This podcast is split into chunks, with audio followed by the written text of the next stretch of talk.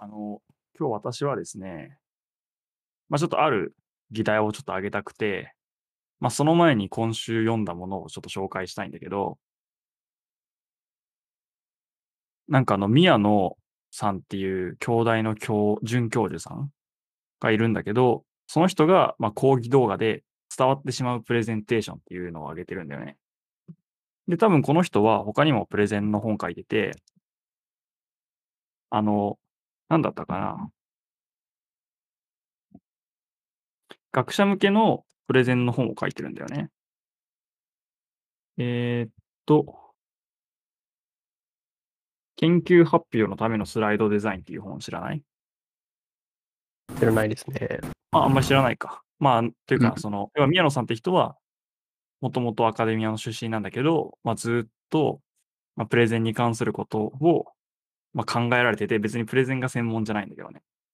それで、まあ、いろいろ考えながら作ってるうちに、まあ、こうした方がいいんじゃないかみたいなことをもう全部まとめて本にしてるみたいな人なんだけど、まあ、その、宮野さん曰く、プレゼンテーションっていうのは、まあ、その他人に自分の研究を説明するだけのツールじゃなくて、まあ、その相手からフィードバックをもらえるようにするために、客観性とか論理性を、まあ、自分の中で極めるための、まあ、いい機会にするみたいなことを言ってて、まあ、日頃の研究活動だとまあ普通個人で作業するけど、そのプレゼンはまあ唯一のその自分の研究と他人とのまあインターフェースになるわけじゃん。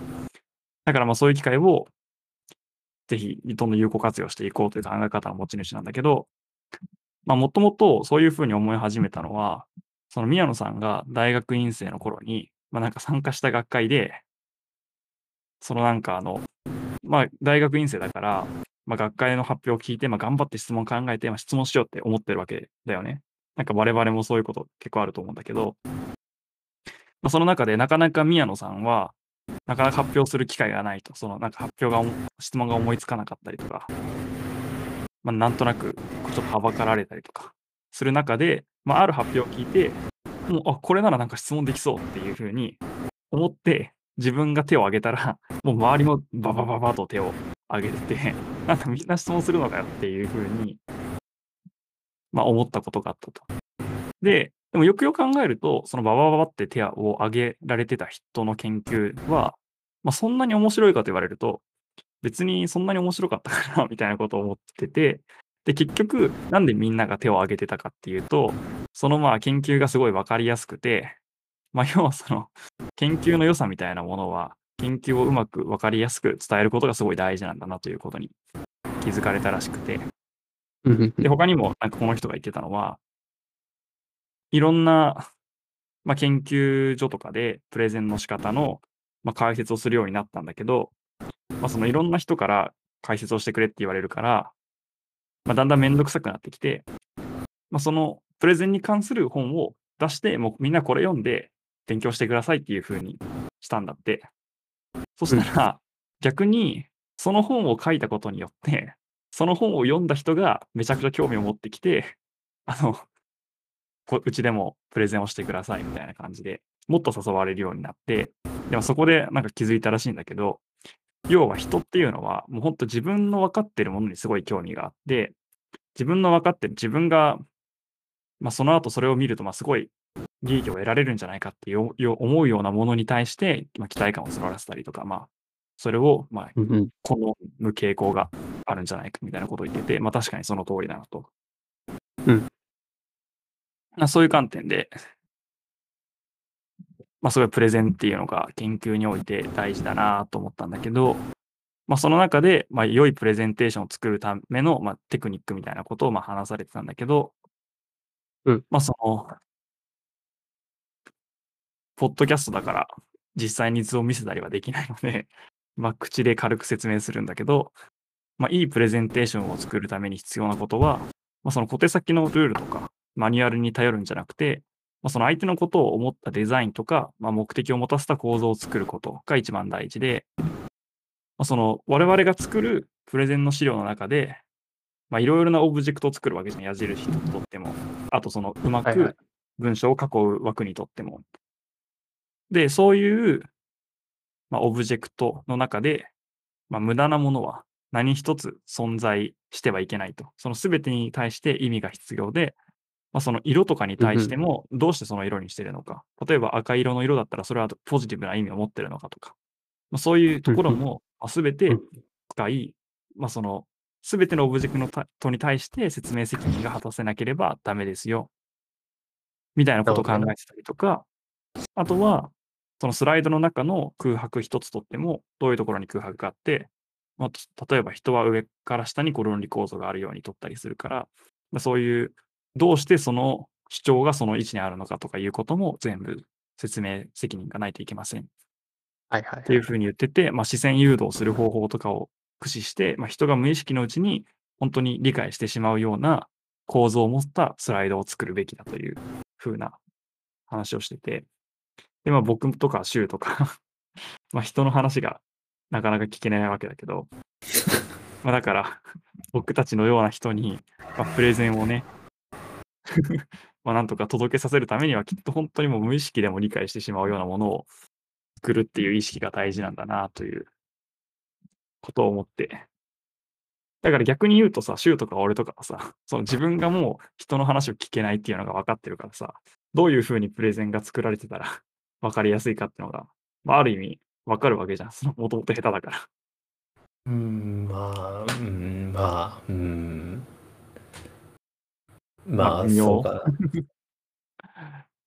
なるべく丁寧にとは思うけどね。うん。これじゃあでもまあわかんないかなっていうのは、まあ、考えたりはするけど、俺もスライド作るときは。で、まあ今日ですね、別に話したいのはですね、これではないわけですね。その、これはまあぜひ皆さん、あの本を読むなり、あと講義が無料公開されてるんだよね。伝わってしまうプレゼンテーションっていう講義動画、まあ2時間ぐらいのものなんだけど、まあそれをぜひみんな見てもらってというはいはい感じなんですけど、まあで、私は、これを見て思ったわけですよ。その、要は、プレゼンは、まあ一つ一つのことに意味が必要とか、まあその、視線誘導の論理コードがあるとか、だということなんですけど、あの、伝わってしまうポッドキャストは一体どういうことなのかというのを、せっかくポッドキャストなので考えたくて、難しいなぁ。好みによるからな。やっぱ、あと、視覚っていうのは、そういう誘導とかはしやすいと思うんだけど、音声だけとなると、まあ、やるとしたら、BGM なり、効果音なり、とかいう工夫しかないかな。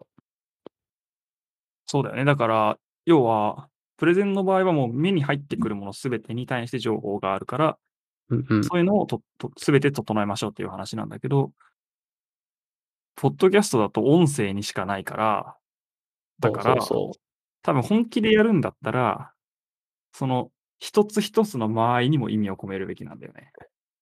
う。はいはいはい。きっとその我々がポッドキャストを撮ってて、たまに言葉に詰まることがある、そういう空白とかじゃなくて、まあ意識的に空白を作り出して、それ一つ一つに意味を持たせたりとか、うん。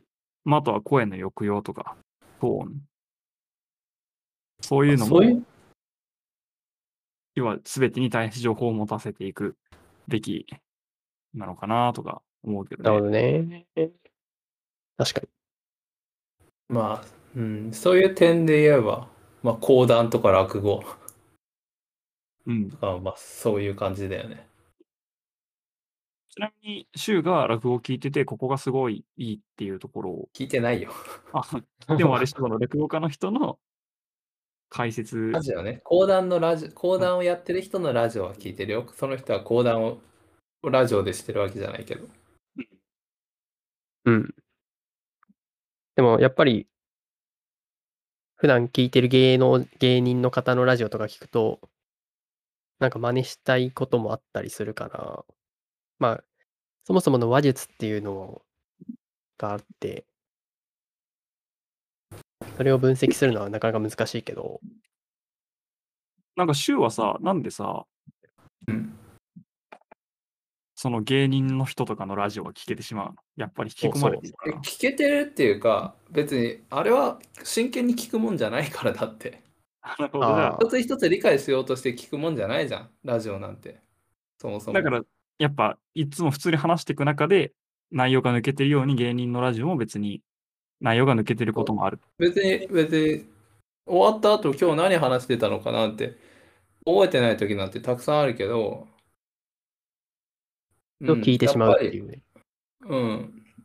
あと、面白い。面白いっていうか、やっぱ雰囲気だと思うんだよね。音声のやつは一番は。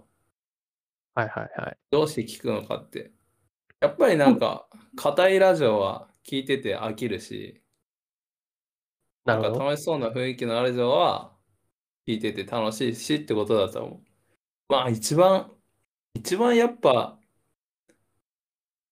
なんかすごいなって思うのは、俺は安住さんだけど、やっぱり。おー。アナウンサーあのの人は、日曜天国っていうラジオをやってるんだけど、あれは超面白い。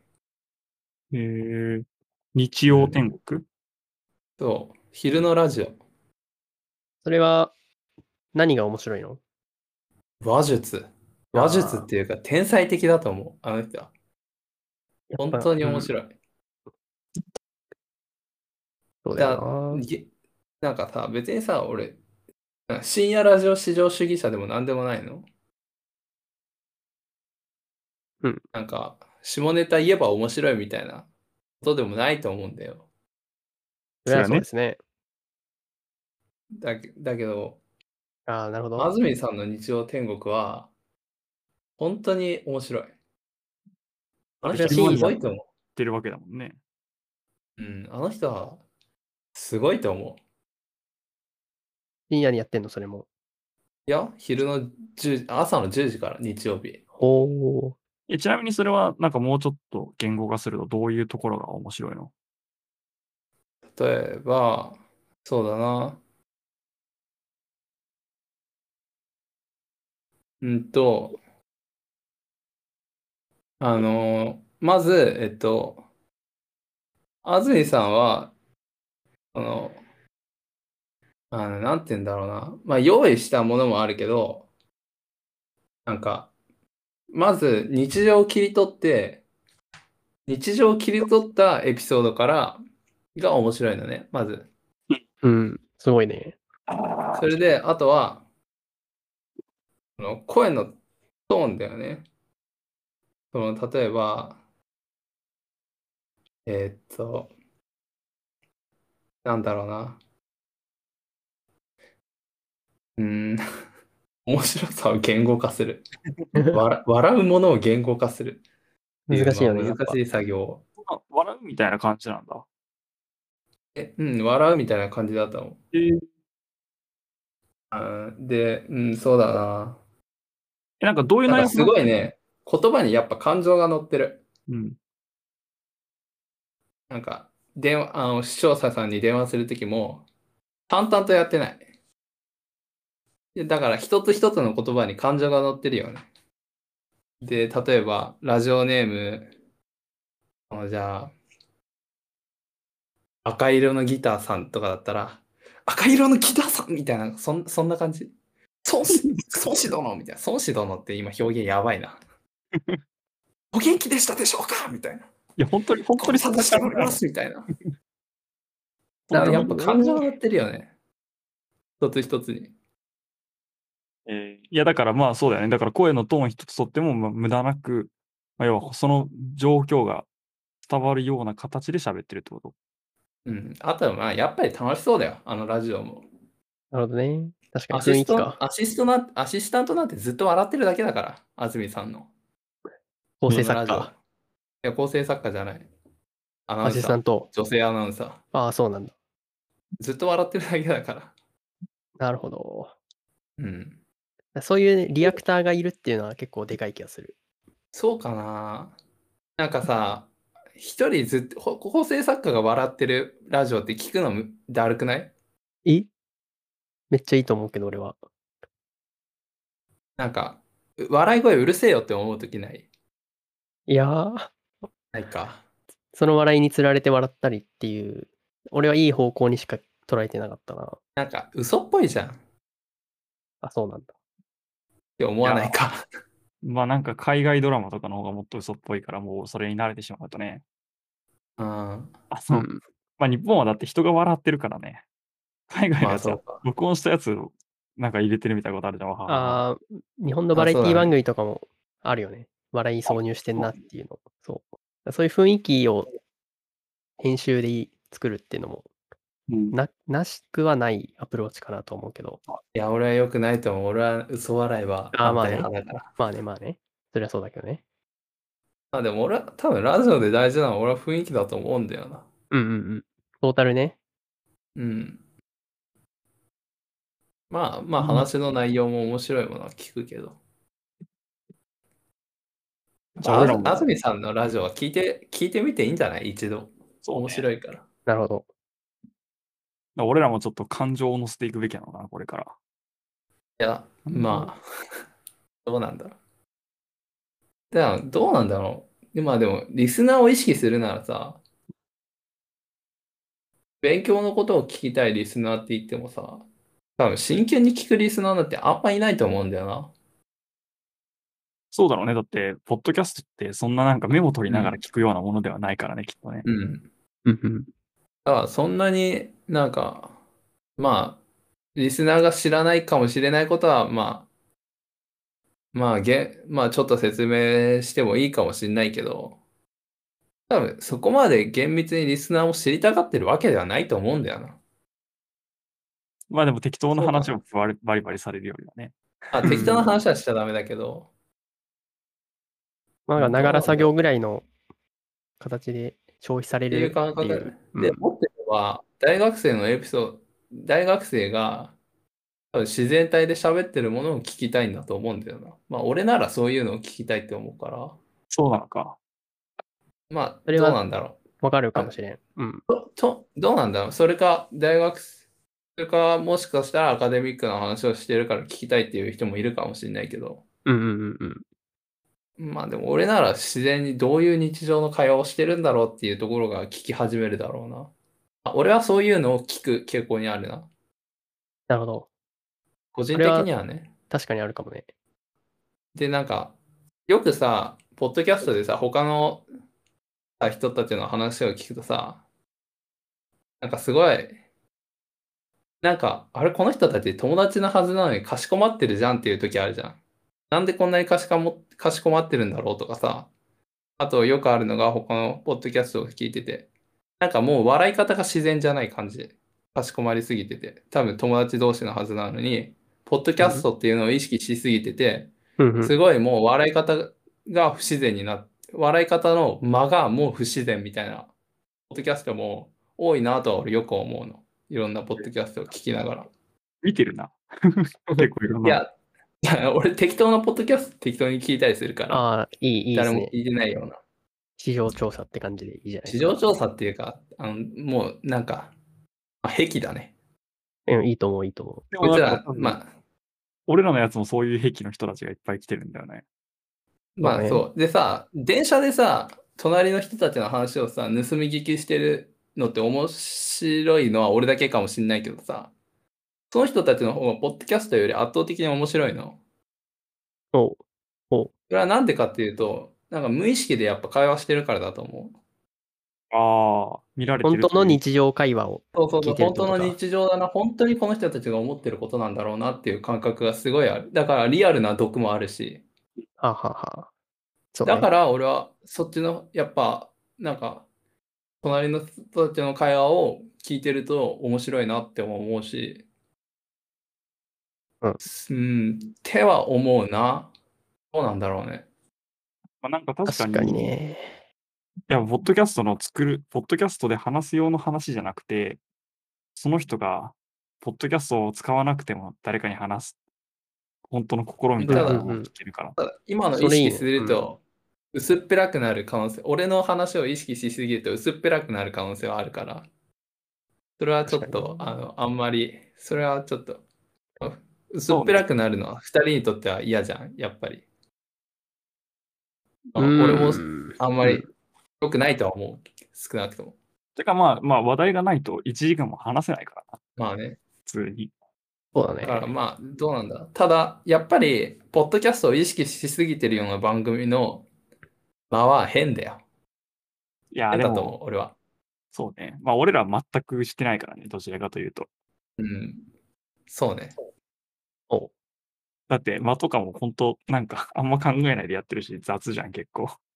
うん。あと、笑い方がさね、笑い方が本当に、はははははみたいなさ、そういうのってもうザラにあるよ、やっぱりうん。なんかもう自然じゃない笑い方。でもその人たちは結構本当に本気でやって収録してるんだろうね。え、なんだろう、やっぱり収録され、録音されてるっていう意識が働いてるからだと思ああ。う。うん。でもそういう緊張感がね、あると、まあまとまった話うんまあでもができそういう緊張感があるのも大事かもしんないけど、るまあ、たまあ個人的な好みでないって話かな。まあね。どういう人に聞いてもらえるかっていうことも、にもよるよね、うんやっぱ。確かにそうか。まあでも一人のラジオとかになってくるとまた話は別だけど。はい。一人一人話はだって、ね、本当の独り言じゃ聞きたくないもんな、それ。一人でやってる人のラジオはやっぱり準備してる人の方が圧倒的に聞きやすい。はいはいはい。一人でやってるラジオは。何かしらのネタを持って話さないと、そうそうそうそう。ね話せないだからやっぱりネね。タを準備するのも大事なんだと思う。やっぱ一人でやってるラジオで準備してない人と準備してる人は分かるもん、すぐ、やっぱり。えそので、準備してない人のはやっぱり聞きにくいなとは思ーうんうんう。まあこれは俺は人のこと言えないんだけどね。いや、でもまあ、なんとなく分かりました。その週の好きな、ポッドキャスト系の思想みたいなのは。分かるうん、いや、分かる分かる。わかるよ。うん。まあ、ということで、ちょっと話が飛んだけど、まあ、伝わってしまうプレゼンテーション、すごいいい講義動画なので、皆さん見てください。いごめんなさい、喋りすぎました。やいやいや、非常に良かったと思いますよ。こいつと、うん。こいつを出しますね。